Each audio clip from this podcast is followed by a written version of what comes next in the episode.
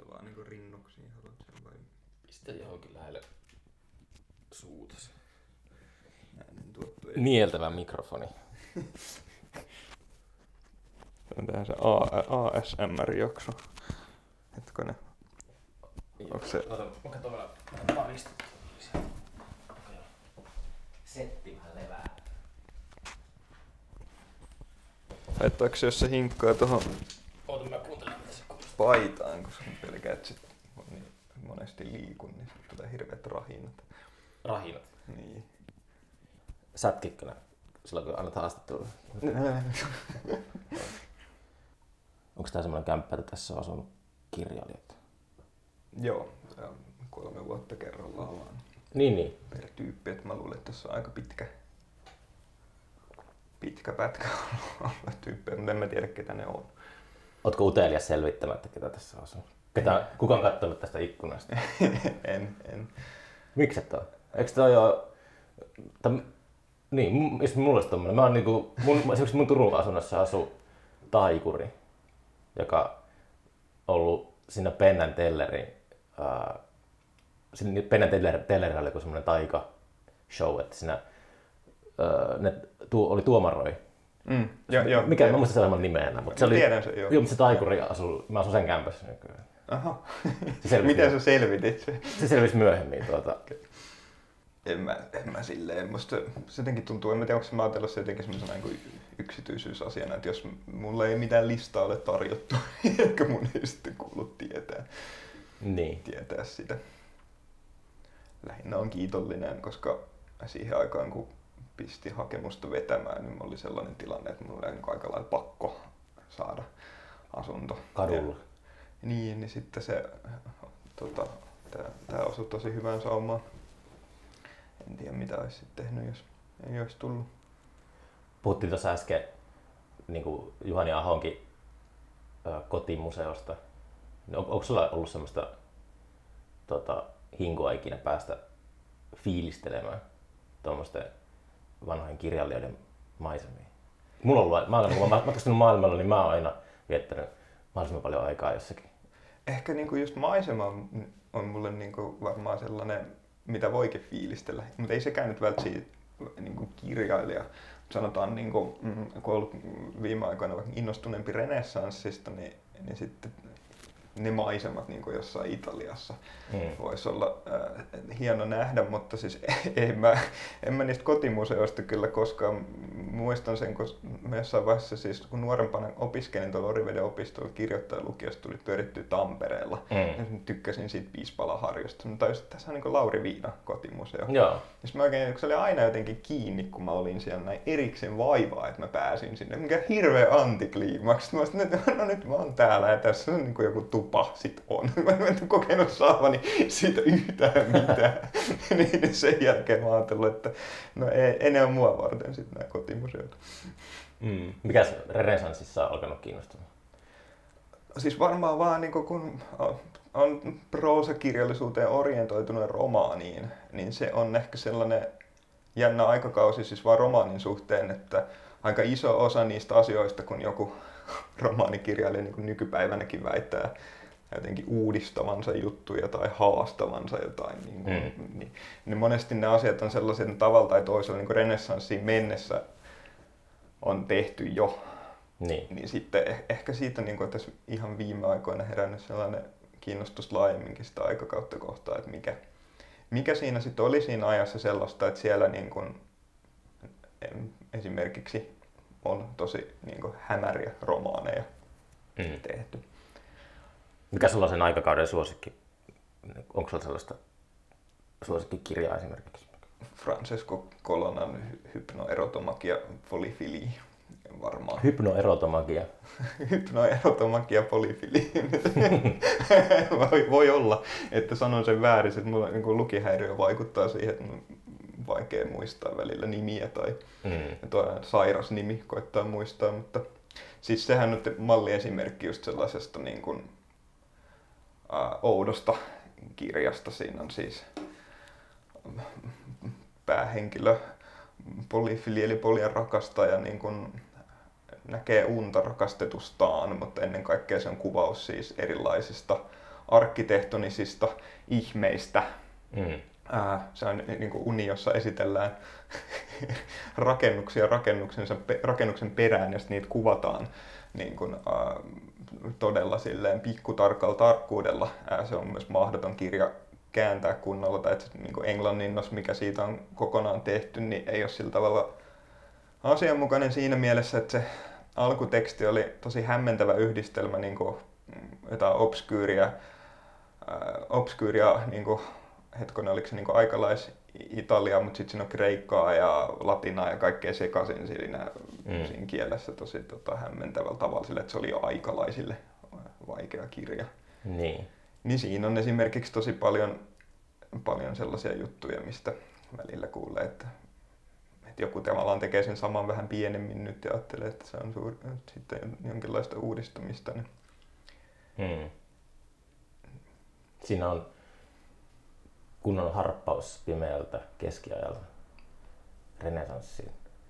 Niin, se on joka ehkä, no mä en nyt ole, siis tää mun... Kuinka jyrkkä se oli se? Niin, kun tää mun innostukseni tähän aihepiiriin on sen niin, kuin, niin tuore, että, että mä en ole ehtinyt ihan hirveästi ottaa asioita haltuun, mutta musta näyttää siltä, että, ää, että ei, se niin kuin, ei se niin jyrkkä ole se harppaus, mikä on se perusmielikuva, mutta ei se myöskään niin kuin ihan, ihan täysin ole, ole, tuulesta temmattu. Mm. Mutta, tota,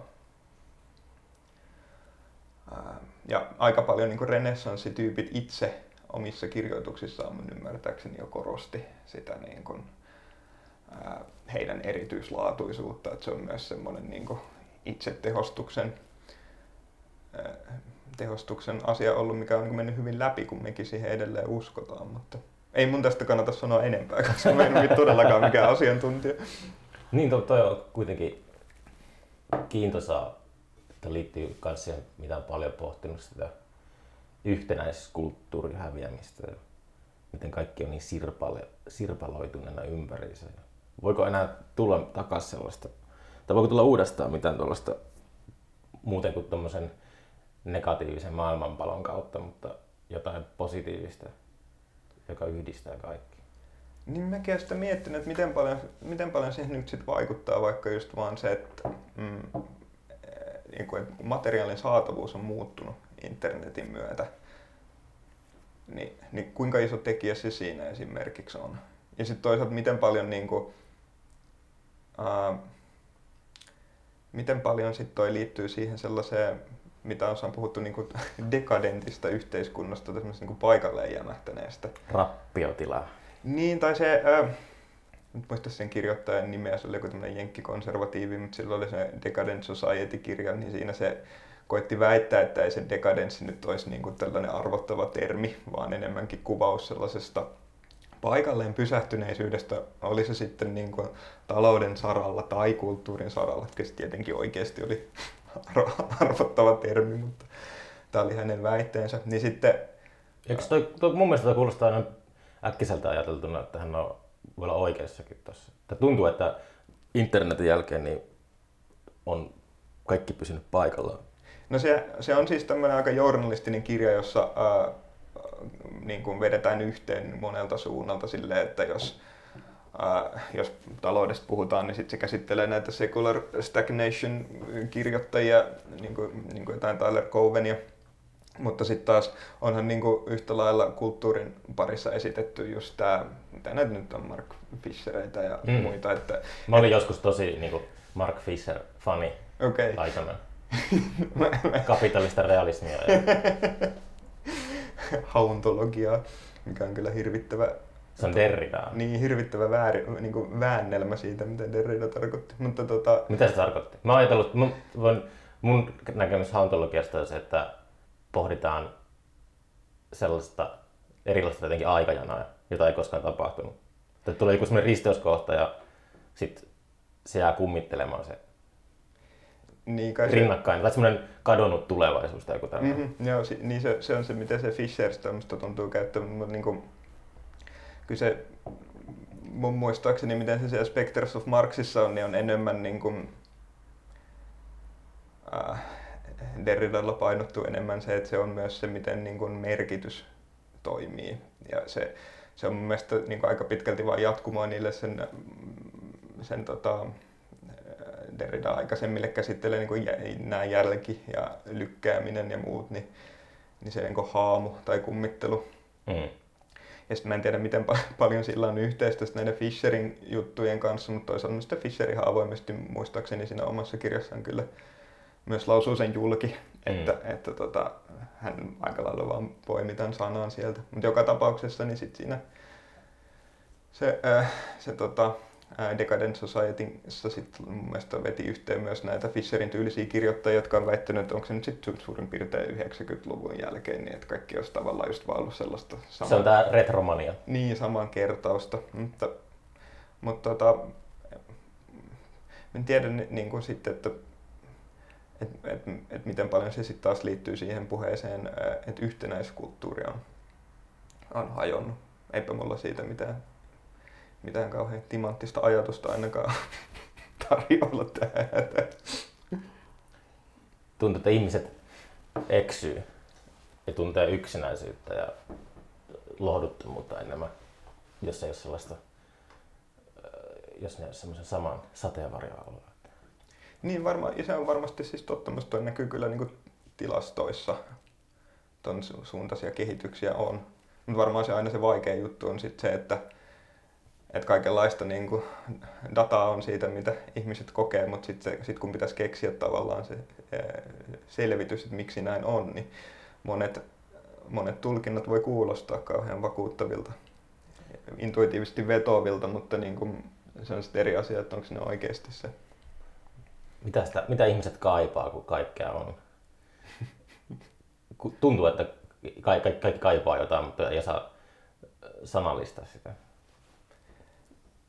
Niin, se, no, vielä jos palaan siihen Decadent Society, se vaan tuossa lukasin se äsken, mutta en vieläkään muista sen kirjoittajan nimeä valitettavasti, niin siis sen, sen pointtihan oli esimerkiksi se, että, äh, että meillä oli aikaisemmin niin viriilimpi yhteiskunta, se, joka ampui ihmisiä kuuhun ja oli semmoinen eteenpäin menemisen tunne. Mm. Ja nyt kun sitä ei ole, niin sitten yleinen sellainen mieliala alkaa muuttua pessimistisemmäksi ja tavallaan nihilistisemmäksi sellaiseksi, mm. niin kuin, että et, et me vaan niin vellotaan ää, vailla mitään päämäärää. Ja kyllähän siinä nyt varmasti niin jotain totta on, tai siis kyllä se jonkun kanssa selkeästi mm. resonoi. Että et meillä ei ole kauhean toiveikkaita horisontteja, ää, kun niin kuin kaikki kehityskulut, mi- mihin me ollaan, niin kuin, mitä me tarkkaillaan, niin tuntuu olevan vaan sellaisia, että niin kuin, tämä on tästä eteenpäin alamäkeä. Umpikuja ja alamäkeä. Niin, ja se on minusta sellainen kyllä iso, is, iso tota, kulttuurinen, kulttuurisen kamppailun paikka sillä, että miten, miten niin kuin tällaisessa ajassa ikään kuin maailmanlopun jälkeen niin voisi löytää ilon uudelleen. Ja, ja niin kuin rehellisen ilon, sellaisen ilon, joka ei ole sitä, että yrittää uudelleen lämmitellä jotain suuria kertomuksia, jotka on jo tavallaan hyllytetty vaan sellaisen asennon, että, niin, että, että vaikka ei ole toivoa, vaikka maailma on jo loppunut, niin ei meidän silti tarvitse ruveta niin kuin pelkästään pillittämään täällä. Miten sä itse onnistut pitämään pään pinnalla sille, että vajoa siihen nihilismiin? Mä luulen, että mä oon kyllä sen verran kuitenkin tullut jo vuosia, että tavallaan niin kuin monet sellaiset nihilismit ja moralismit niin kuin kulkenut läpi. Niin. Tai niin kuin mennyt loppuun asti. Et jos nyt miettii, että niin näitä, mitä tuossa aikaisemmin sanoin, niin siinä vaikka niin kuin ekokatastrofi on hmm. varmaan se ilmeinen, mikä kummittelee, kummittelee kaiken taustalla. Niin, niin sitten niin tyhmää kuin se semmoinen onkin siis joskus yli kymmenen vuotta sitten, kun on tosissaan kuitenkin havahtunut ja ollut huolissaan noista jutuista mm. ja sitten niin päättänyt, että, että hei, että nyt pitää oikeasti tehdä jotain ja sitten niin lopettaa kaiken lentomatkailun, vaikka siihen aikaan sen saanut käytännössä ilmaisia lentolippuja ja lopettaa eläinperäiset tuotteet ja niin kuin katsoo, että ei ole autoa ja asunnon niin kuin ylipäätänsä oma kulutus. Teekö noin isoja muutoksia? Joo, ja sitten Joo.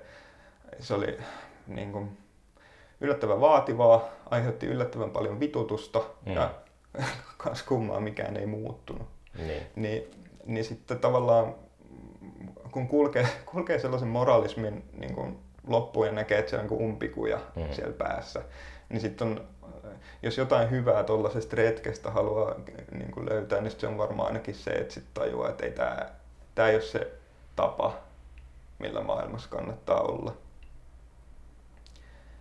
Parempi tapa on niin kuin vaan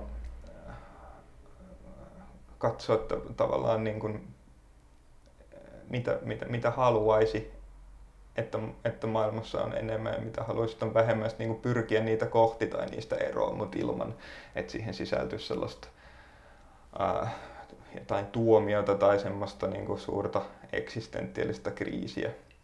Hmm. Niin kyllä mä luulen, että viime kädessä ihmisten pää pysyy pinnalla hyvin arkisilla asioilla, niillä niin kuin, asioilla, millä ihmisten pää on pysynyt pinnalla niin kuin historian läpi sillä, että niillä on hyvät läheiset ihmissuhteet. Mm. Että, että niin kuin pitää ystävyyttä arvossa. Ää, niin kuin tekee, tekee juuri asioita, joista, joista nauttii ja saa iloa, eikä liikaa, liikaa, vaiva, niin kuin liikaa hakeudu väärin paikkoihin. Kyllä myös mun mielestä niin kuin hyvän elämän lähtökohta on se sellainen spinotsalainen, että sä tunnet itsesi niin. ja sitten yrität sijoittaa itsesi sellaiseen kohtaan, missä niin kun suhun vaikuttavat voimat niin kun tekee hyvää sulle tai avartaa sua tai just tuottaa iloa. Seuraatko uutisia? Mä en oikein pysty seuraamaan uutisia. Mulla tulee sellainen, mä oon puhunut aiemminkin siitä, mutta mulla tulee sellainen pahoinvoiva olo usein, kun se on vähän foliohattu ehkä, mutta tulee sellainen olo, että yritetään manipuloida joka puolelta. Mm. Ja sitten aina kun tapahtuu tämmöisiä kansainvälisiä kriisejä, niin on vähän itse pihalla, että mitä niin kuin meininkiä. Että pitäisi ehkä olla, onko se joku velvollisuus, että pitää itsensä ajan tasalla kaikessa. Mut mä oon huomannut, että hitaat uutiset on niin kuin, että lukee seuraavana päivänä lehdestä, mitä tapahtuu. No mä oon kyllä aika samoilla linjoilla. Tai, mm, on semmoista hyvää ja varmaan jossain mielessä niin kuin, jonkinlainen niin kuin demokratian kansallisen velvollisuus olla jollain lailla perillä asioista, mutta ei se, niin kuin, ei se ole sama juttu kuin sellainen, että joka, joka päivä pitää saada niin kuin, tasainen annos katastrofikauhua. Mm. ja siis sehän on, ei se varmaan sitä, että kukaan niin kuin, joku paha taho manipuloisi, mutta onhan se nyt vaan, että miten niin kuin, se päivittäinen uutisannos valikoituu, niin on, eihän se ole neutraali juttu. Ja kyllä mun mielestä niin kuin ylipäänsä niin sellaiset ihmiset, jotka enemmänkin niin kuin, ää, lu, lukee niin kuin vähän syvällisempiä selvityksiä asioista, eli se sitten siitä just, että perehtyy historiaan mm. tai ää, lukee niin kuin hyvää paneutunutta analyysiä tai, tai tota, vaikka filosofiaa ylipäänsä, niin, niin, niin vaikka ne ei nyt sitten joka päivä ää, katsoisi sitä uutislähetystä tai lukisi sanomalehteä, niin mun mielestä niillä on parempi ote myös niin kuin päivän polttaviin asioihin, koska niillä on kontekstihaulussa. Niin. Sitten taas sellaiset ihmiset, jotka uutterasti lukee Hesarinsa, mutta ei juuri mitään muuta, niin on kyllä monesti aika kujalla. Mm. Joo, toi on totta. Onko sulla sellaisia kausia, että et pysty lukemaan niin kuin kirjoja, että jotenkin kirjallisuus pitää pistää jäähylle aikaa? Ei niin kuin sen kirjallisuuden puolesta, mutta mulle lukeminen, niin kuin se vaan se niin kuin fyysinen tai fysikaalinen akti on aika raskas. Mulle semmoinen niin lievä lukihäiriö. Niin jos mä oon tosi väsynyt ja stressattu, niin sitten se voi olla, että vaan niin voimia mm. lukea kirjallisuutta. Ja sitten varmaan sen takia, niin kun, kun lukeminen on mulle raskasta, niin mulla ei koskaan vaikka romaanien lukeminen ollut mikään niin semmoinen, sillä tavalla niin semmoinen eskapistisen viihteen laji. Mm. Et, et se tuntuisi jotenkin huonolta kaupalta, että jos mä näen niin paljon vaivaa, niin, niin miksi mä, miksi mä sit vaan niin haluaisin haluaisin viihdyttää itteeni. Mun mielestä viihdyttämisen kuuluu se ajatus, että on jotenkin helppoa. Sitten mä kyllä hakeudun jonkun muun, muun tota, lajin ääreen. Olisi Mikä laji on sellainen, joka viihdyttää? Niin kuin se tällä hetkellä on vaikka virtuaalitodellisuus. Virtuaalitodellisuus? On, se on mulle semmoinen suuri rakkauden aihe. Mitä sä siellä touhuat? No siis ihan kaikkea. Onko sulla omat tota, noi lasit täällä? On, on ja on ollut siis tavallaan äh, juuri sillä hetkellä, kun tämä niinku, tämä niinku nykyinen kaupallinen VR löi, löi läpi tässä. Mm. Se, niinku, Ei se oikeastaan vieläkään ollut läpi. no niin, ei, no joo, se on siis Se on vähän määritelmäkysymys. Neljän vuoden välein tulee semmoinen buumi. Se on vähän kuin aikoinaan oli noin jojot. Oli, oli, jo, oli jojo kesä. Sitten seuraavana kesänä kellä ollut jojo. Sitten tuli taas jojo kesä. Oi voi, mä- tää niinku raastaa mua sisältä, koska mähän nyt sitten niinku, tää on mulle kovin rakas asia, mutta tässä sun jojo-analogiassa saattaa olla kyllä jotain perää. No mut siis 2016-2017 niin oli kuitenkin sellainen selkeä ö, paradigmamuutos siinä, että minkälaista laitteistoa on tarjolla, niin se oli, mulla sattui silloin olemaan niin kuin hyvän onnenkantamoisen takia hiukan enemmän rahaa käytettävissä. Hyppäsin heti mukaan, koska se on niin asia, mistä on kyllä lapsesta asti haaveillut, Mm. että olisi tällainen systeemi. Mä olin just noina vuosina, mulla oli pieni työryhmä kasassa. Me ei saatu koskaan tarpeeksi tai oikeastaan ollenkaan rahoitusta sille, mutta siis se idea oli tehdä sellainen virtuaalitodellisuuteen keikkapaikka. Että se olisi Mhm. ollut voinut suorana lähetyksenä katsoa keikkoja. Ja sitten kun tuli tämä pandemia, niin alkoi miettiä, että tuossa olisi ollut se meikä sauma rikastua, koska nyt on puskettua läpi. Mutta se, se sitten jäi, jäi sen ehkä joitain kuukausia sen tuli pakerrettua sen asian parissa. Mutta sama juttu, että kyllä mäkin, mä muistan 90-luvun alusta vielä Oulun tietomassa oli tuota, virtuaalikypärä ja se oli kosketus siihen. Oi oi, sä oot päässyt aikaisemmin jo sitten. Joo, se oli, milloin se nyt avattiin? 91 tai jotain. Joo. Niin se oli varmaan se itse asiassa se edellinen semmoinen suuri VR-buumi ja jojo ke- kesän kaltainen hetki just siellä suunnalla.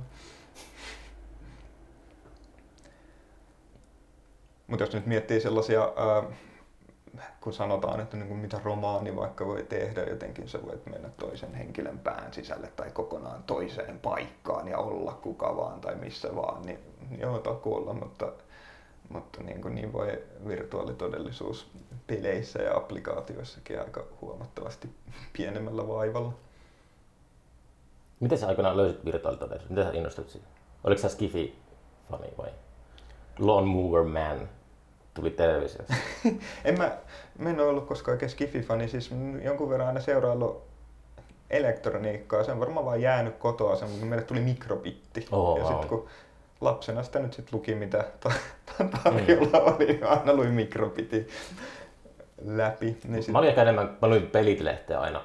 Mikrobitti oli jotenkin, se oli niinku, oli silloin oli syvemmällä siinä maailmassa. Se oli jotenkin se, tota, mi- pelit-lehti oli semmoista viihdyttävää. Joo, ei kun mikrobitti oli just sitä, että miten tota, jollain rakennat jonkun oman jäähdytysratkaisun ylikellotetulle PClle. Sitten niin kuin lapsena katsoi sille tällaisia sitten isot ihmiset tekee. Enkä mä mitään koskaan sellaista nyt ole päätynyt sitten harrastelemaan vanhemmalla iällä, mutta sieltä on varmaan jäänyt sellainen, että on aina vähän seurannut.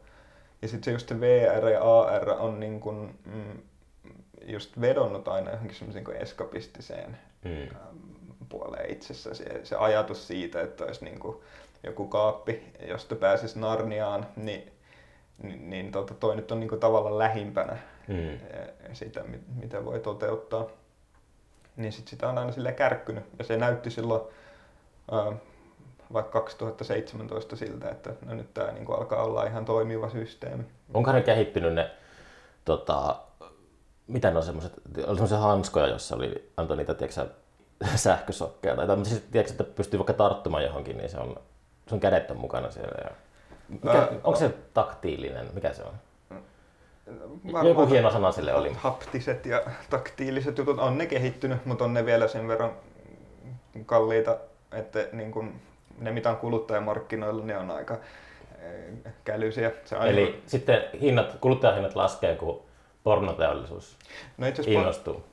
Por- pornoteollisuus on sellainen, mitä musta tuollaisissa kantsii katsoa, koska ne on yhdysvaltalaisia yrityksiä, niin se on musta paljon puhuvaa, että se miten vähän on, niin kuin, eikä vaan pornoa, vaan siis niin kuin erottista materiaalia ylipäätänsä. Mm. Jos se on niin kuin lajityyppi, jota määrittää just tosi vahva läsnäolon tuntu ja myös kehollisen läsnäolon tuntu. Mm. Enkä viittaa vaan omaan kehoon, vaan myös siihen, että ne muut kehot, mitä siellä on, niin synnyttää aika vahva läsnäolon illuusio. Niin kyllähän siinä niin kuin, sellaisessa lajissa pitäisi erotiikan korostua. Mm.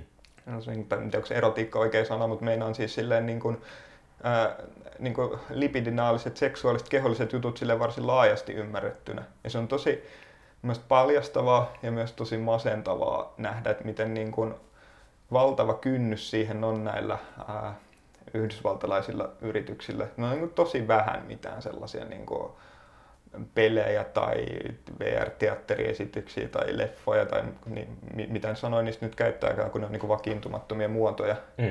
mistä tämä asia olisi niin kuin käsittelyn alla tästä tutkittaisiin tai käytettäisiin hyväksi. Ehkä niin kuin paras, mikä on tehty, semmoinen Lounekko-niminen niin varhaisia ison rahan pelejä, niin siitä mä oon kirjoittanut vaikka nuoreen voimaan sellaisen pienen tutkielman. Okay. Mutta, mutta ei niitä hirveästi muita ole. Mutta sitten sit kun on, niin ehkä sitten se, sit se alkaa olla jotain muutakin kuin jojo. Joo, kyllä toi itse asiassa vähän kiinnostakin, että miten vaikka voisi esittävien taiteiden festivaaliyhteydessä olla virtuaalitodellisuus mukana. Mutta se on vähän, se oli myös, muistin nyt, että meillä oli se työryhmä kasassa, että mm, kyllä se oli semmoisia vähän ajatuksia, että ei ehkä, kaikki muutenkin on silleen kyporkeja älylaitteittensa orjaa, niin sitten haluaako lisätä niin omaa mm-hmm. panostusta, panosta siihen, että se vielä menee syvemmälle siihen väistämättömään. Mutta on siinä, niin se on vähän semmoista, onko se nyt sielutonta, että ollaan jossakin tuolla digitaalisessa maailmassa? Että onko siellä oikeata kauneutta? Ja... no mä, mä en varmaan itse, itse niin hirveästi tuollaisten jakojen kautta ylipäätänsä asioita ajattele, mutta on mä, niin vaikka jos taidemaailmaa miettii, niin pannut merkille. Se varmaan niin ylipäätänsä tuollaisissa asioissa, joissa on kuitenkin aika iso panostus vaan siihen, että se tehdään se niin teknisesti se juttu jotenkin mm. toimimaan niin, niin se ongelma on monesti vähän se, että taiteilijoilla on kaikki hienoja ideoita, mutta sitten niin resurssit ei riitä vakuuttavaan toteutukseen, niin sitten sit mm. se homma jää vaan sellaiseksi aika mitään sanomattomaksi jutuksi. Niin sen huomaa just, että se on se, miten pragmaattisuus vallitsee tuolla, jos vaikka tilaa just niin kuin voin kokemuksesta puhua festareista, niin tilaa sinne jotain, vaikka lavoja tai jotain, niin ne on aina semmoisia ei ne ole niin esteettisesti mitenkään miellyttävän näköiset. Ne on vaan semmoiset, että ne menee kätevästi pakettiin ja mm. ne saa pystytettyä mm. nopeasti. Joo, voin kuvitella. Koska Budderid. Kyllä ne kestää varmaan. Tää, tää syö näitä paristoja ihan Joo, mä tiedän tuosta kotoisa oloa. Mä niin kuin, tosiaan asuin joskus kymmenen vuotta tuossa niin ääniteknologin kanssa samassa asunnossa, niin noita on tullut nähtyä noita zoomeja ja sellainen patterin vaihtamisoperaatio on niin kuin kotoisa ja tuttu näky. Tuli lämmin tunne heti, kun sä katsoit pattereita. Tuolla tota, mulla kato jos Turua asunnolla, niin siellä on sellainen sankollinen paristo. Voisi onkin jotenkin ehkä miettiä, että miten tuossa olisi tehty. Olisi sitä ladattavia. Niistäkö, muista niin ladattavat paristotkin oli, kun viimeksi tarkistanut, sitäkin varmaan aika 20 vuotta, ja oli tosi kämäisiä, niin sitten niihin on jäänyt semmoinen stigma, että ei, mm-hmm. ei halua käyttää ladattavia paristoja, vaikka sillä ei ole mitään niin todellisuuspohjaa. Uh, kirjoitatko täällä, onko se työhuonetta vai onko se tässä keittiönpöydän ääressä aina? Ää, ei mulla ole koskaan ollut työhuonetta. Mä olin pitkä iltavahtimestari. Mm. Niin. Suosittelen kuuntelijoille lukemaan sun kirjan siitä aiheesta. Se on erinomainen. Joo, kiitoksia. Se tosin on siis enemmän äh, niin kuin kuvausta siitä koulun ulkopuolelta kaduilta. Kun mä, mä ehdotin sulle, että olisi tehty podcast, olisi äänitetty se kierros, mutta sitten sä sanoit, että se on tuulinen. No kun se on niinku rantoja pitkin se niin. reitti. Ja se voi olla, että mä oon niinku yliherkistynyt just tässä niinku ääniteknologin kanssa asuessani näille asioille, että mm. pitää katsoa tuollaiset jutut tarkkaan. Mutta, mutta sehän on niinku, siinä, missä kirjallisuuden tehtävähän tuntuu olevan se, että muistuttaa meitä siitä, että on olemassa tuuli niin kuin, raamatusta lähtien, niin sitten taas näissä niin kuin nauhoitteissa niin se ei ehkä ole, ole samalla tavalla miellyttävää, jos sitä alati muistutetaan. No eikä näiden podcastien suhteen, niin tuolta löytyy kaikenlaista tuolta yli 200 jaksosta. Olen myös kokeillut tuulessa äänettämistä.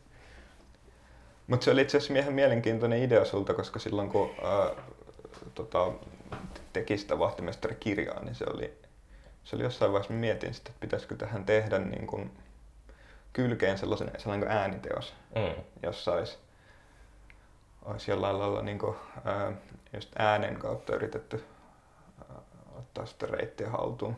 Voitaisiin me joskus kokeilla, jos mä selvittelen, että minkälaisella ää, karpomikrofonilla niin toi, toi toimisto homma, niin voihan me käydä kävelemässä se reitti ja voit esitellä sitä maisemaa sitten. Karpa mikrofonista, heti, heti kun menee tuolla se kädessä, niin alkaa tulla sellaisia kovia kokeneita ihmisiä, jotka haluaa avautua. niin. Niinpä.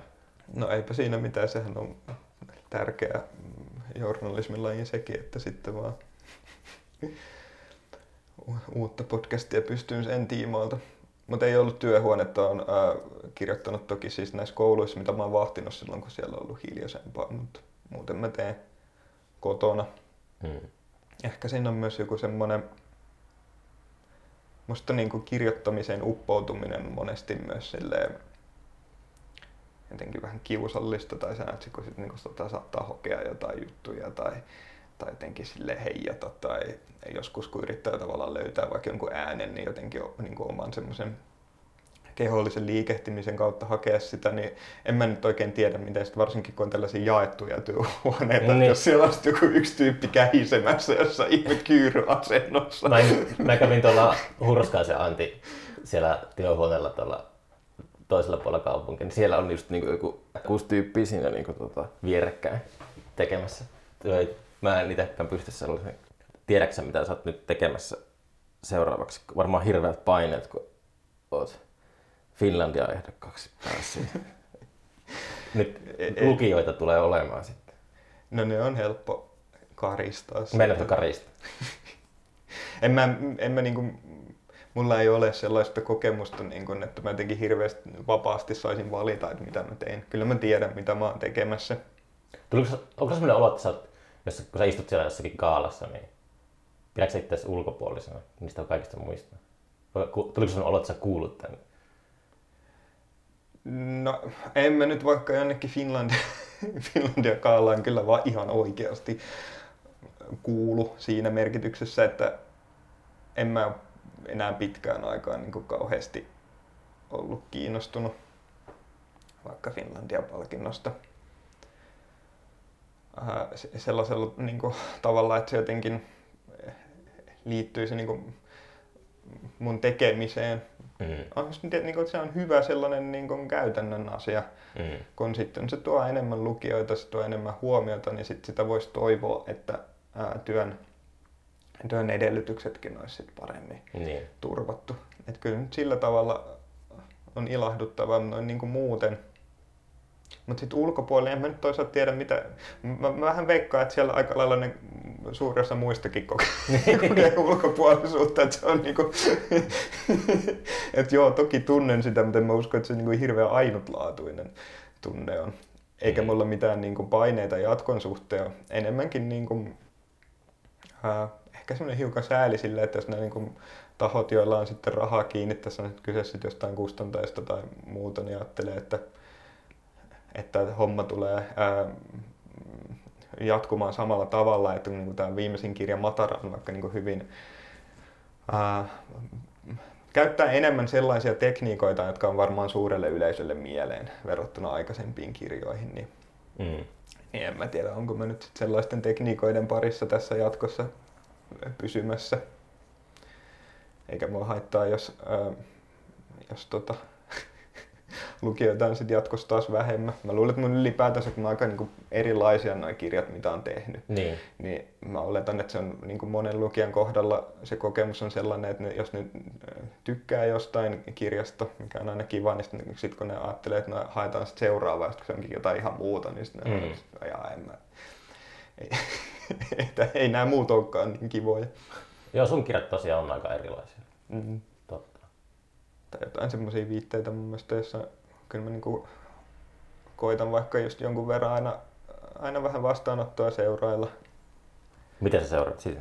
Siis ihan vaan niin kuin lukea, lukea tota kritiikit ja katsoa, että mitä niistä on kirjoitettu, just sen takia, että olisi joku käsitys siitä, että, niin kuin, että missä mennään. Että jos, ne- jos kaikki olisi vaikka haukuttu ihan lyttyyn, niin sitten olisi helpompi ymmärtää, niin kuin, kun tulee kielteisiä apurahapäätöksiä, mm. mistä se johtuu. Tai että jos, jos taas on niin kuin suopeampi vastaanotto, niin voi ajatella, että no ehkä, ehkä mun on mahdollista saada jotain rahoitusta jatkossakin. Niin, niin sitten tällaista vastaanottoa seuratessa, niin kyllä mun siellä on ollut viitteitä just siitä, että on niin kuin, vaikka tota mainittu vahtimestaria niin kuin joku lukenut ja ollut, anteeksi, tykännyt, tykännyt siitä, että tässä on kaunis tunnelma ja sitten painellut lukea jotain suurta fuukaa ja sitten kun sieltä tulee vaan niin kuin pimeyttä ja kauhua ja ääriviritettyä kaunokirjallista tekniikkaa sivu toisessa perään, niin sitten mennytkin luukurkkuun. Tiedätkö mitä oot tekemässä seuraavaksi? Joo, siis mä, mä, mä oon pahoillani, niin mä tiedän, mutta mä niin kuin, ää, Ei sun tarvitse kertoa sitä. niin se, se, niistä kertominen niin kuin syö aika lailla energiaa. Sehän on niin kuin huvittavaa, kun ää, on parisuhteessa toisen kirjailijan kanssa ja sitten kummallakin on se kokemus, että varsinkin kun ollaan niin kuin työn alkuvaiheessa, Mm. niin ei haluaisi jotenkin mitenkään vielä siinä vaiheessa jakaa sitä Niin.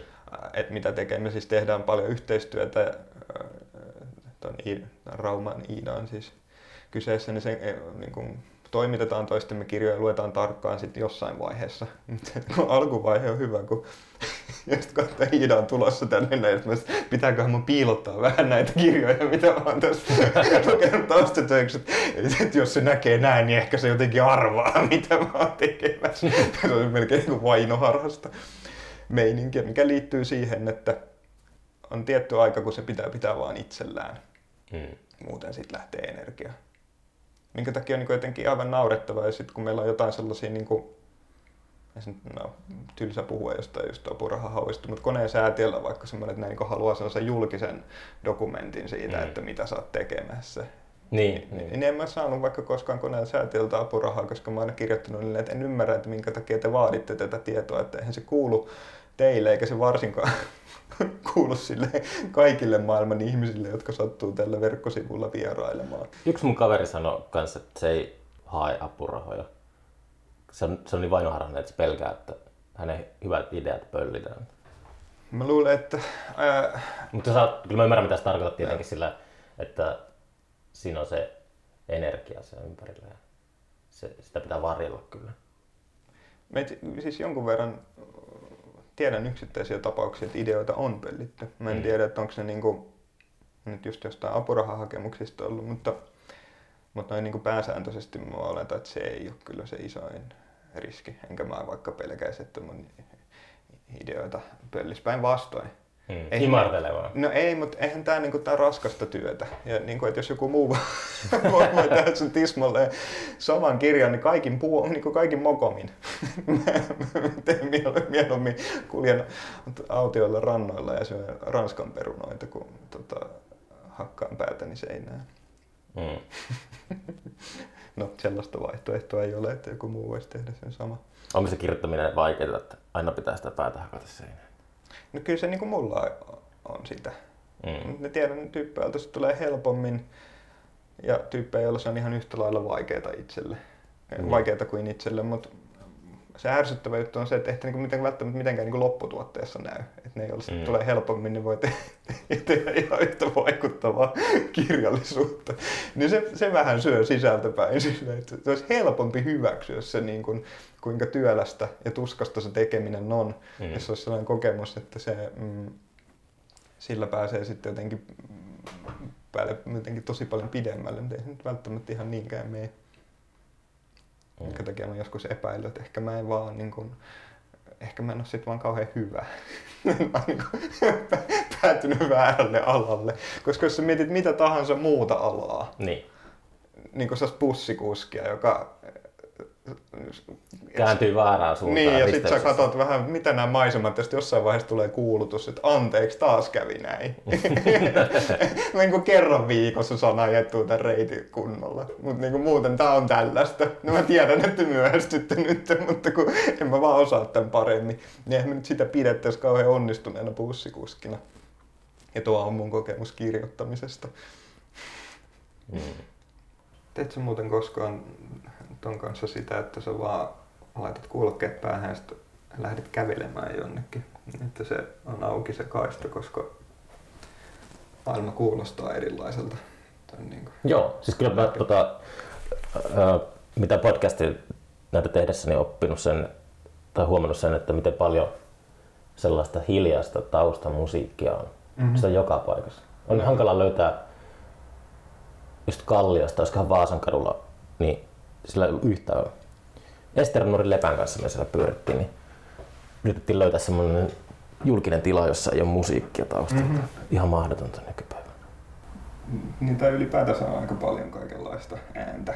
Musta toi niinku yksi, se on jännä, miten me monesti tarvitaan joku semmoinen välitteinen juttu, että, vaan niinku, että monet päiväkirjan kirjoittajat vaikka sanoo, että, että se on heille tapa myös jotenkin niinku nähdä maailma rikkaammin, Mm. kun he niinku työstää niitä havaintoja jotenkin kielelliseen muotoon. Niin sitten musta toi, niinku, että, että zoomi kouraan ja, ja tota, kuulokkeet päähän ja sitten vaan jonnekin kadulle.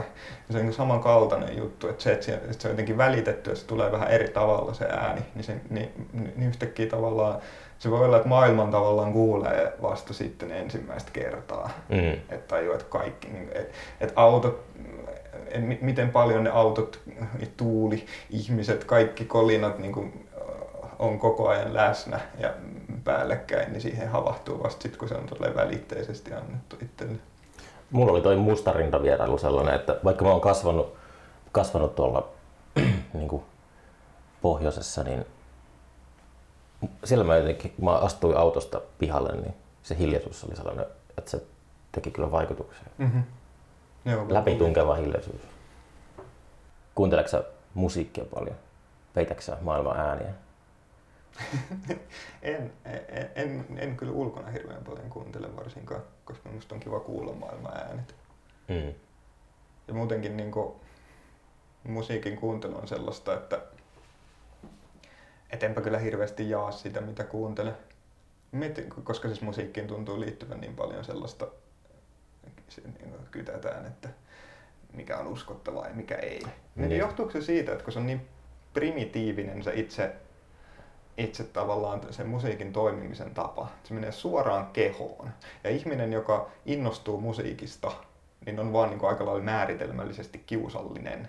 Niin sitten tavallaan siihen tarvitaan muuriksi sit sellainen niin kuin, erilaisten niin kuin, mm, tota, skenetietämisten ja ulos sulkemisten ja kuuliuksien ja, ja jotenkin kiusallisena pidettyjen ja tämmöisten hierarkioiden kautta ka- kasattu tällainen, niin kuin, tota, tällainen vakuuttava muuri siihen väliin, joka niin kuin kätkee sitä tosiasiaa, viime kädessä kyse on kuitenkin niin kuin, aina aika kiusallisesta jutusta.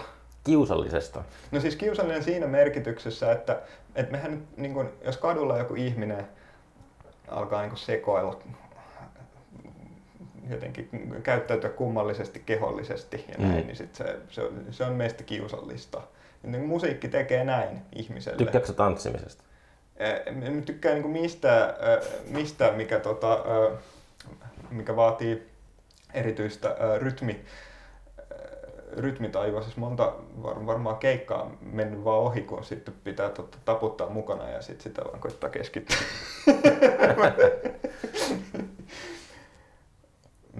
Tykkään rytmistä. Mm. Niin kuin vaikka jos mietin kirjoittamista ja kirjallisuutta, mä rakastan, niin kuin, rakastan erilaisia rytmejä ja sen miettimistä. Ja se on kehollinen asia, mutta sitten toi ton tyylinen rytmi ei ole kyllä, ei ole kyllä mua varten toi, niin mitä vaikka jossain tanssimisessa. Mutta ehkä siinäkin on se, että monesti ne paikat, mistä tehdään, on sellaiset, että mä en niin jaksa sitä sellaista, että ihmiset pitäisi varmaan, olisi pitänyt varmaan joskus niin kuin, ruveta käymään sellaisen ihan kunnon niin kuin, reivikulttuurista, missä, niin kuin, missä on se, niin kuin, se vanha kunnon meininki, että kukaan Niin. ei kyttää ketään. Tuleeko se semmoinen olo, että tuolla kytätään? No siis se on mun perusolo, eikä se niinkään johdu muista ihmisistä, vaan mun niin kuin, idiosynkraattisista taipumuksista. Eli sä kyttäät muita? Ei vaan, mulla on vaan semmoinen olo, että mun, niin kuin, jotenkin kaikki, kaikki muka kyttäisi mua. Vaikka ei tietenkään kyttää, miksi ne nyt olisi sen kiinnostuneempia musta kuin kenestäkään muusta. Sä oot Finlandia ehdokas. en, en sitä tiedä. Joo, ihan kiintoisaa kyllä su- suhtautuminen, tai suhtautua musiikkiin tuolla tavalla. Kun sitä just yrittää purkaa osia sitä kaikkea, mitä se on, kun rakentaa festivaalia, mitä se karisma on. Niin Mm. Kun ei sitä voi sille määrittää. Mm-hmm. Että se mua niinku kiinnostaa eniten se, että miten karismalla pystyy puskemaan läpi jotakin. Jos pistää jonkun biisin paperille, niin se voi olla tosi yksinkertainen ja ei mitään niinku ihmeellistä, mutta sitten joku onnistuu karismalla sen nostamaan jonnekin ylevyyksiin. Joo, joo. Ja se on mielenkiintoinen ilmiö musta niin kuin laajemminkin. Mm. Jos mietit hyviä puhujia, Niin. niin se on vähän sama just kans, että sit kun tavallaan jos mietit, mitä se sitten oikeastaan sanoo, No niin. niin ne on niin ihan hiton latteita juttuja. Niin. Mutta sitten kun se tulee oikealla, oikealla karismalla, oikealla, oikealla niin dramaturgialla, niin painot on kohdallaan, paussit oikeassa kohtaa ja se jotenkin Mm. just se, sen niin kuin henkilön olento työntyy sieltä sua kohti jotenkin pakottaa sut uskomaan siihen, niin sitten sit sä olet hetken taikapiirissä ja uskot mitä vaan. Niin se on, se on musta jo kans jo jännä juttu, mutta niin musiikin yhteydessä on tietenkin tosi korostunut. Se happeningit on sieltä Filippo Marinetin futuristisesta, niin kuin puolifasistisesta kokoontumisesta peräisin. Mm. Et siinä on, se on vähän tota, se, mm, niin ei se koskaan oikein johtanut mihinkään. Ei, se, ei sitä pysty, pysty tota, loppuun asti selvittämään, että mistä siinä on kyse. Mutta aina, aina se tota, vierestä seuraa. Kyllä jos mä näissä maailmalla näen jonkun artistin ja se tekee karismalla vaikutuksia ja sitten mä raahaan sen Suomeen. Sitten näen, kun se tekee samanlaisen vaikutuksen siellä yleisöön, niin se on, Mm. se on niin kiehtovaa. Mä oot sä yrittänyt jotenkin purkaa sitä osiin, että niin kuin, jotenkin selvittää se tavallaan sen kaavan, että mistä. niin, mistä joku se- sellainen. Olisi kiva, kiva tota, keinotekoisesti.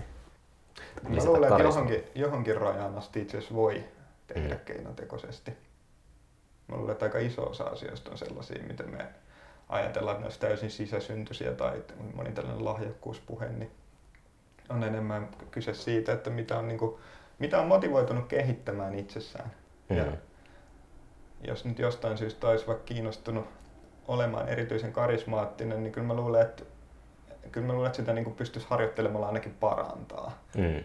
Mutta, mutta varmaan sinnekin sitten kaikkein, kaikkein tota, vaikuttavimmat tyypit niin voi olla sellaisia, että sit on vaikea osoittaa, että mistä se nyt sitten viime kädessä se homma kaikkinensa koostuu. Minkälainen olo sulla on, kun sä oot lavalla yleisön edessä? Ahistaako se, kun ne tuijottaa? No ei se, siis mm, kaikki sellaiset ää, vuorovaikutustilanteet, jos on joku selkeä rakenne, niin on musta niin heti helpompia. Mm. ja, ja siinähän on. Niin, niin se on jo sitä kautta musta kivempi. Ei mulla ole niin mitään sellaista, tiedätkö, kun on ihmisiä, joilla on niin tosi vahva palava tarve päästä jotenkin Mm. lavalle esiintymään muille. Tai sitten niin taas kirjailijakunnassa on aika paljon tyyppejä, joilla se, jossa se herättää hirvittävää kauhua. Mm. Niin ei mulla niin kuin ole kumpaakaan. Ja mä niin kuin sanotaan 15-vuotiaan mennessä, vuotiaaksi mennessä tehnyt jo aika mittavan niin julkisen puhujan uran ää, jollaksen metsissä Niin. poikajoukon kanssa. Että ei se mulle myöskään niin kuin mitenkään mahdottoman vierasta ole. Mutta se ehkä, ehkä sekin vähän vaihtelee, vaihtelee sitten kuitenkin sen mukaan, että miten vastaanottavaiset, vastaanottavaiset se tuntuu se yleisö. Ja siitä on niin tosi mielenkiintoista vaikka tämän pandemian aikana huomata, sitä on aina ajatellut, että sitä ei ole mitenkään erityisen ää, ihmisihminen, Mm. tai niin kuin, että, että, että minuun ei niin hirveästi tavallaan vaikuttaisi se, että mitä siellä toisessa päässä ajatellaan. niin sitten kun on joutunut vaikka, vaikka pitää jotain luentoja silleen, että on jossain Zoomissa, Niin. ja siellä niin kaikilla niin vastapuolella on mikro, siis kamerat kiinni silleen, että ei näe, Mm. mikä niiden reaktio on, niin yhtäkkiä on niin ihan hiton vaikea pitää Mm. kasassa sitä luentoa jotenkin saada se homma. Se niin menee, sujuu tosi huonosti. Ja sitten kun sitä kysyy itseltä, että miksi tämä meni näin, näin niin kuin penkin alle, vaikka kyllä mä niin kuin normaalisti vähintäänkin niin kuin keskinkertaisen luennon pystyn nykäsemään. Mistä sä pidit luennon eilen? Se, eilen oli, oli kouluvierailu ja se oli niin kuin, kyllä ihan suoraan sanoen päin vittua.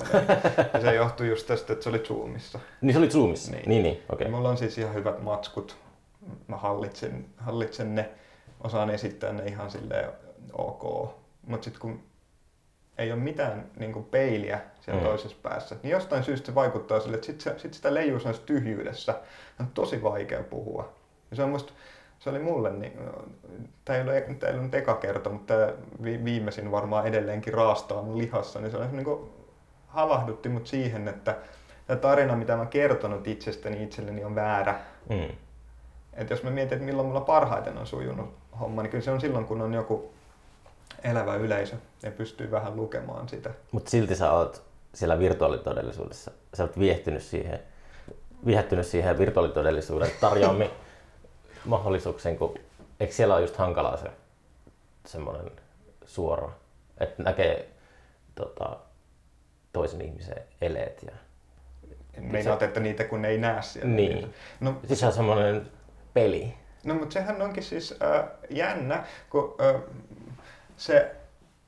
Mi- mikro, tekno- mikroilmeet, mä oon äsken sitä sanaa. Joo, no, mutta se, se, teknologia on ihan selkeästi, niin jos miettii, minkä takia fe, silloin Facebook, nykyinen Meta, vaikka maksoi niin hirveästi, kun ne osti nämä Oculusen lasit. Mm. Nehän haluaa, haluaa niin kuin ajaa sen siihen, että et se kehollinen läsnäolo olisi mahdollisimman paljon vastaisi sitä, mikä meillä on tässä, että et ilmeet näkyisi, varmaan lopulta myös mikroilmeet, silmän Hmm. liikkeet ja niin edespäin. Ja se on niin kuin, ja, ja sehän on tosi vahva pelkästään just se kehollinen läsnäolo. Niin. On eri asia olla jossain niin kuin, vaikka Zoomissa, missä se on, ihminen on vaan sellainen ruutu, mutta sitten kun se on, niin kuin, se, se on niin kuin, tota, ää, näyttää siltä niin kuin sä Kolmio- olisit sen- kolmiulotteisena. niin, samassa tilassa ää, niin, tota, niin kuin vo- volyymetrisesti, niin sitten se, se on ihan eri, erilainen se vaikutus. Mä sanoisin enemmänkin niin, että, että VR, on niin kuin, VR on paljon enemmän ihmisjuttu kuin vaikka niin kuin per, perinteiset pannukakkunäytöltä pelattavat tietokonepelit. Mm. Ja se, mikä tässä on musta vähän surullista, Pannukakku näytöltä. niihin en koske, niin on se, että, että se, että se on edelleen tuolla tavalla vaikeaa, kun sä kuvasit, niin se johtuu siitä, että se teknologia on Mm. mm. vielä tällä hetkellä kämästä. Ja sitten se on, niin käy sääliksi, kun mä tiedän, että on paljon sellaisia tyyppejä, jotka on mennyt johonkin näihin, jonkun vaikka VR-chattiin, mikä on tällainen niin kuin, ikään kuin hengailupaikka. Mm. Ää, tos, tosi suosittu virtuaalitodellisuudessa. Mm. Ja siellä on niin ihmisiä, joilla on erilaisia ongelmia just sosiaalisen vuorovaikuttamisen kanssa. Niin. To, niin kuin, oli se sitten sitä, että ei tunnista niitä mikroilmeitä tai on niin kuin jotain kehollista dysforiaa tai, tai niin kuin, mitä vaan tällaista, niin sitten se, että on vähän sellainen kämänen ava, avatari, Mm. joka, joka on sun representaatio, niin se on niille turvallisempi. Ne on löytänyt sieltä yhteisöjä Okei. ja on päässyt vuorovaikuttaa sellaisella tavalla, mikä ei niille niin kuin NS-todellisessa maailmassa ole mahdollista. Mm. Niin, niin sit se, se on jotenkin julmaa, kun tietää, että mihin miten nopeasti tämä teknologian kehittymässä ja mihin suuntaan, koska tämä kaikki ollaan niin kuin repimässä näiltä ihmisiltä pois. Koska ne Aivan. yhtiöt haluaa tehdä niistä avatareista mahdollisimman niin kuin, ilmaisevia ja ne haluaa tehdä sen mahdollisimman paljon vastaa tätä tosimaailmaa, niin sitten näille ihmisille ei ole enää sitä vaihtoehtoa. Et, et, et, tai se pitää sit väkisin, niin, tai sit pitää tuottaa tosi keinotekoisesti ja väkisin se vaihtoehto, että on jotkut niin kuin, niin kuin nykyisen kaltaiset tosi sellaiset rujot äh, ne representaatiot. Mm. Niin, niin tämän pitkän selo- selostuksen pointti oli varmaan puolustuspuhe sille, että ei mun mielestä niin VR ei ole, ei ole se, ei ole se ei, niin kuin ihmisten pakenemisen media kyllä. Mm. Puhuttiin mikropitistä ja peliteleistä, niin se on kyllä niin on kiehtovaa selata nykyään, kun se just 90-luvun alusta ja 80-luvun lopulta, kun internet ei vielä ollut sille joka paikassa. Se on ollut semmoinen oma alakulttuuri, Mm-hmm. selkeä semmoinen marginaalijuttu.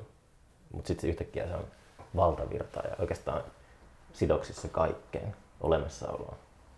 Niin siis ennen tuntui, että se oli paikka, minne mennään ja sinne pääsi vähän just niin kuin... Mm. Sähän kirjoitit siinä suuressa fuukassa. Joo, joo. Et, eikö se ole sanonut, että internet loppu 2004? Muistanko mä niitä, joku niistä hahmoista sanoi, joo.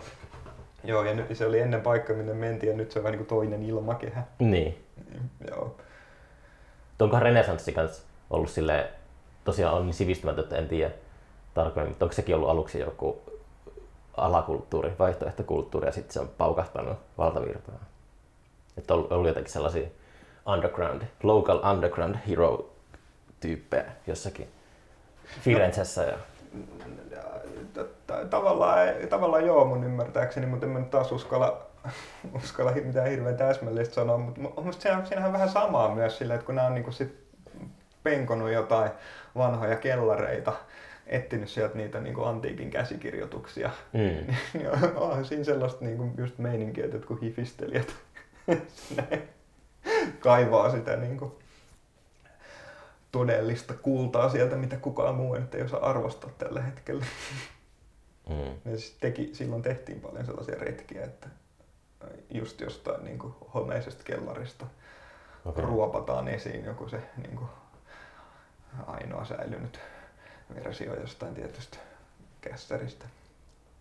Nythän oli semmoinen muistutus ihmisille toi, kun Spotify kaatu ilmeisesti hetkeksi. Olisiko se ollut monta tuntia niin kuin alhaalla. Ja sitten kaikki on niin kuin ehtinyt luopumaan CD- ja vinyylikokoelmista, niin yhtäkkiä ei ole musiikkia, Mm-hmm, mm-hmm. jos on ollut pelkä Spotifyn varassa. Sitä musiikkia vuokraa Spotifylta. Sitä ei omista. Niinpä. Joo, ja sitten jäädään odottaa, että milloin tämä sama tilanne on myös kirjallisuuden suhteen, kun tulee nämä, tai on jo nämä lukuaikapalvelut, mitkä on niin kuin, Mitäs ne on? no aivan uskomatonta skeida ainakin. Mitä Onko vuokrataan kirja? Siis nä, näet, että sä voit kuunnella, kuunnella ikään kuin Spotifyn kaltaisesti kirjoja tai, tai sitten lukea niitä sähkökirjoina. Miten, mikä sulla on suhtautuminen äänikirjoihin?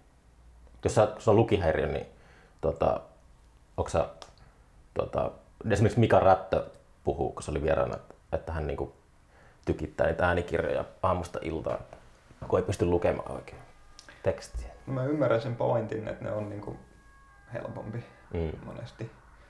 Ja sitten voi olla lukihäiriön lisäksi olla myös muita esteitä, niin kuin vaikka näköön liittyviä ongelmia. Niin. Mutta se, mut sit se on vähän eri asia niin kuin, kuin sit taas se, että miten äänikirjoista puhutaan ja miten ne niin kuin asemoidaan Mm. kulttuurissa. Ja se on musta niin kuin tosi perseestä. Se mitä se tarkoittaa? No siis se, että miten, miten me mielletään, että mikä on äänikirja. Mm. No, Laura Lindstedt kirjoitti siitä ihan hyvin siinä. Joo, toi Silvia Hosseini mainitsi sitä esseen kanssa, kun taisi olla meidän podcastissa myös aiheena äänikirjat. Semmoista saa tyyliin siitä Antti Nylenin, sit mikä se nyt on sen, sen puljun nimi, minkä se perusti, Bu, Buuki, Buuki, vai mikä se oli se, Niin se tekee itse niitä. Niin. niin, niin. mikä on kans, tykkään just näistä, tota, kun on tullut tää vihko, vihko ja kirjahkot ja muut nämä Esterin kirjat ja Mm. Nylenin hommat ja muut, nämä on ihan niin kuin mahtavaa kehitystä, niin sen sieltä Nylenin kaupasta saa musta ilmaiseksi tällä hetkellä pdf jos se kiinnostaa se Lindstedtin Joo. juttu. Niin, mutta sillä oli musta hyvä pointti, siis se, että ne, ne ei ole sama asia. Mm. Ja lukeminen sivulta on niin kuin ihan eri juttu kuin Mm. kuunteleminen. Ja, ja sitten vielä... Sanojen se visuaalinen se kompositio, miten ne on asetettu sinne sivulle, Mhm. saattaa kans, tai onkin aika niin kuin, Tai se, että sä voit pysähtyä siihen sivulle ja kukaan ei voi tulla sanoa sulle, että kuinka kauan sun pitää olla siinä. onko sä itse kun sä kirjoitat, niin ää, tiedätkö milloin, missä kohti sivu vaihtuu? Eh, Onks- en, en mä ole tehnyt siis, en ole tehnyt sellaisia kirjoja, missä se olisi tärkeää, Mm. mutta ehkä joskus teen ja sitten tiedän. Mutta, mm, mutta nyt toistaiseksi se ei ollut. Mutta mut sivu on mulle niinku ihan, vaan se ajatus, että ne on sivulla. Mm. Ja sitten monesti huomaa sanovansa jotenkin, että mi- miten saattaa joku asia sivulle. Mm. Se on nimenomaan niiden asioiden saattamista sivulle, ei johonkin niin kuin, äh, jonkun tota, näyttelijän kiireessä lukemaan mm. ääniraitaa. Niin se, se mua riepoo enemmän, että ne samaistetaan. Ja sitten niin ajatellaan, että se on niin sama asia sille, että, että jo, jos et nyt ehdi istua alas, niin voit sitten kuunnella sen kirjaa, se olisi niin kuin ikään kuin sama juttu. Mua rajustuttaa se, että on se onneksi ehkä vähän vähentynyt, mutta ihmiset puhuu, että on lukenut kirjan, kun on kuunnellut sen. Mä huomasin sitä niin kuin muutama vuosi sitten, että joku kaveri sanoi, että luin ton, kir- ton, ton kirjan. Mm. Niin sitten käy myöhemmin ilmi, että se on kuunnellut sen kirjan. Mm-hmm. Sitten mulla jotenkin sille alkaa kihisemään, että Joo, ja, ja, ja sitten jos katsoo, että miten ne ää, vaikka mainostaa nämä yritykset niitä palveluita, mm. niin mainoksissa näkyy joku ihminen, joka tiskaa tai jotain, ja sitten siinä samalla mm. kuuntelee. Niin tämä, niin kuin, että, että unohdetaan se, että, että aika iso osa ää, kaunokirjallisuudesta on tarkoituksella kirjoitettu luettavaksi sivulta, niin se on, se on musta niissä se raivostuttava juttu. Mutta sitten noin muuten, niin on paljon kirjallisuutta, johon se sopii ihan hyvin just, että tykittelee menemään. Mullakin on niin vaikka, vaan kun pitää käydä ää, niin kuin oman kirjoittamisen takia niin kuin ihan valtavia määriä läpi vaikka vain jotain tutkimuskirjallisuutta, niin tosi obskyyriä kamaa, niin, niin se, on niin kuin, se on ihan hyvä tapa silleen sellaista kevyempää tietokirjallisuutta vaikka vaan käydä läpi. Että mm. et sitten kun tekee muuta, niin, niin kuuntelee sitä, saa lisättyä tavallaan sitä aikaa, minkä pystyy ottaa haltuun niitä asioita. Mutta en mä vaikka omiani kirjojani toivo, että kukaan niitä... Sun kirjoja ei ole äänikirjoja? On, on tästä uusimmasta. Mut en mä niinku... Kuka se lukee? Muista sen näyttelijän nimeä, kun se, se oli sellainen, että se äänikirja vain yhtenä päivänä oli ilmestynyt näihin palveluihin. Se oli ihan hyvää työtä musta mm. teki. Mä kuuntelin sitä, sitä tota, pätkän, kun mä olin saanut, saanut tota, sellaisen, miksi, mikä se on, niin kuin lahja, lahjakortti tai, tai sellaisia. Sait lahjakortti? Niin, että mulla on niin useampi kuukausi ilmaiseksi, mä niistä kyllä mun suostus maksamaan mitään näistä palveluista. Mm. Niin, se teki ihan hyvää työtä, mutta en mä ilahdu siitä, että joku, äh, joku sitä kuuntelee, koska se, se ei ole se tapa, millä, millä sitä kirjaa on niin tarkoitettu otettavaksi vastaan. Ja mä, mun mielestä mä niin yhden kirjan, äh, tämmöisen niin kaunokirjallisen romaani äh, kokeeksi kuunnellut. Mm me siis hävettää niin paljon, en suostu kyllä sanoa edes mikä se on. Mutta silloin mä havahduin siihen, että mä, niinku, mä, hänen, mä, mä vaivaan myös niinku paska lukeminen. Ni, niin sit, paska lukeminen? Niin, lukeminen on taitolaji. Ja sitten olisi niinku, sitä voi tehdä hyvin tai huonosti. Ja tämä huono lukeminen vaivaa mua. Ja mä välillä niinku, va- vaikea samaistua siihen, että miksi, mikä näitä ihmisiä vaivaa, että miksi ne, niinku, miten ne niinku saa näin huonosti jotenkin kiinni tuosta kirjasta, niin se äänikirjana romaanin kuuntelu havahdutti, mutta tältä se varmaan tuntuu. Hmm. Et kun niin paljon meni ohi, niin, niin vähän tavallaan pysty hahmottaa sitä, että miten se kompositio rakentuu, miten ne motiiviverkostot pelaa toisin, toistensa kanssa yhteen, miten se temaattinen kehittely tapahtuu, miten niin kuin tarina ja sen dramaturgia vuorovaikuttaa näiden mainittujen asioiden kanssa ja niin edespäin. Tätä kaikkea oli niin kuin tosi vaikea pitää yhtä aikaa mielessä, kun sitä juttua kuunteli. Mm. Ja mä luulen, että sellaista, siltä se huono lukeminenkin tuntuu, sit vaikka niin kuin, lukisi vaan paperikirjaa, että jotenkin ei vaan pysy homma kasassa. Mäkin on tainnut kuunnella vaan ton Saatana saapuu Moskova, joku aivan kammottava niin kuin englanninkielinen versio siitä. Se oli kyllä aika tuskasta. Olisiko se ollut yhdeksän tuntia tai jotain. Mä halusin kokeilla vaan sitä, että tässä on tämmöinen suosittu media ja minäpä sukellan tähän maailmaan. Mutta ei ole, ei ole kyllä tullut, ei ole jäänyt tavaksi kyllä sekään. Mutta noista lukijoista on mielenkiintoista se, että kun aika paljon siitä kamasta, mitä itse kuuntelen, ne ei ole äänikirjoja, vaan ne on niin kuin jotain obskyyriä tietokirjallisuutta mm. e-kirjoina. Ja sitten niin puhesynteesi niin tai semmoisella niin niin. ohjelmalla kuuntelee niitä. Niin sitten kun on kuunnellut jotain tiettyä sellaista niin kuin Googlen englantia lukevaa miesääntä, niin kuin vuosikaudet. Mm. Niin sitten sitä alkaa, niin kuin, vaikka se on, niin kuin, se on niin kuin koneellinen ääni, sitä alkaa jotenkin kuulla jotain vivahteita siinä ja alkaa jotenkin hahmottaa se niin kuin jonain tyyppinä, alkaa tuntua, että meillä on niin kuin, jonkin sortin ihmissuhde tässä, näin kunnes havahtuu, että mitä helvettiä, että tämä on vaan niin kuin kone. Ei siinä hirveästi mitään vivahteita kyllä ole, että mä vaan kuulen omia, niin se on niin kuin hämmentävä ilmiö. Terminaattor lukee iltasadun. niin, ja sit sä oot jotenkin niin kovin kiintynyt siihen Terminaattoriin. Mut, tota, uh, kiitos paljon. Tota, saatiin tämäkin toteutumaan vihdoinkin. Onko sulla tota, omat nettisivut? Pidätkö sä yhteyttä sun faneihin mitenkään? En mä usko, että mulla mitään faneja on, eikä mulla netti, omia nettisivujakaan. Kirjallisuus on musta siitä mielenkiintoinen taiteenlaji, että siinähän on niin fanittamista tosi vähän. Niinkö? Et jos mä mietin niin niitä ihmisiä, tai myös faniudessa on vähän se, niin kuin se sanakin sanoo, että se suhde on semmoinen niin kuin vähän ylöspäin katsova. Mm. Niin jos mä mietin, ja semmoinen ihailu, niin jos mietin niitä ihmisiä, jotka mun kirjoja lukee, niin mä oikein oletan, että se on silleen, että ne jotenkin katsois ylöspäin tai että siinä olisi mitään sellaista ihailua. Mä luulen, että se on niin tasavertaisempi Mm. se suhde. Ja se on musta tosi mielenkiintoista vaan miettiä vaikka, että ketä mä, niin kuin, että onks, että jos mun pitäisi sanoa että fanitanko mä jotain kirjailijaa. No Niin. ehkä Monika Fagerholm on sellainen, että sitä, Okei. sitä mä fanitan. Mutta, mutta noin Onko niinku muu- tavannut häntä koskaan? En, en, en, en, en, en, en mä tota, Mä oon sillä, kun mä oon työn puolesta, mä oon niinku tavannut maailmallakin tosi tunnettuja rokkitähtiä ja tämmöistä, mutta mulla ei koskaan ollut mitään semmoista starstruck-hetkeä.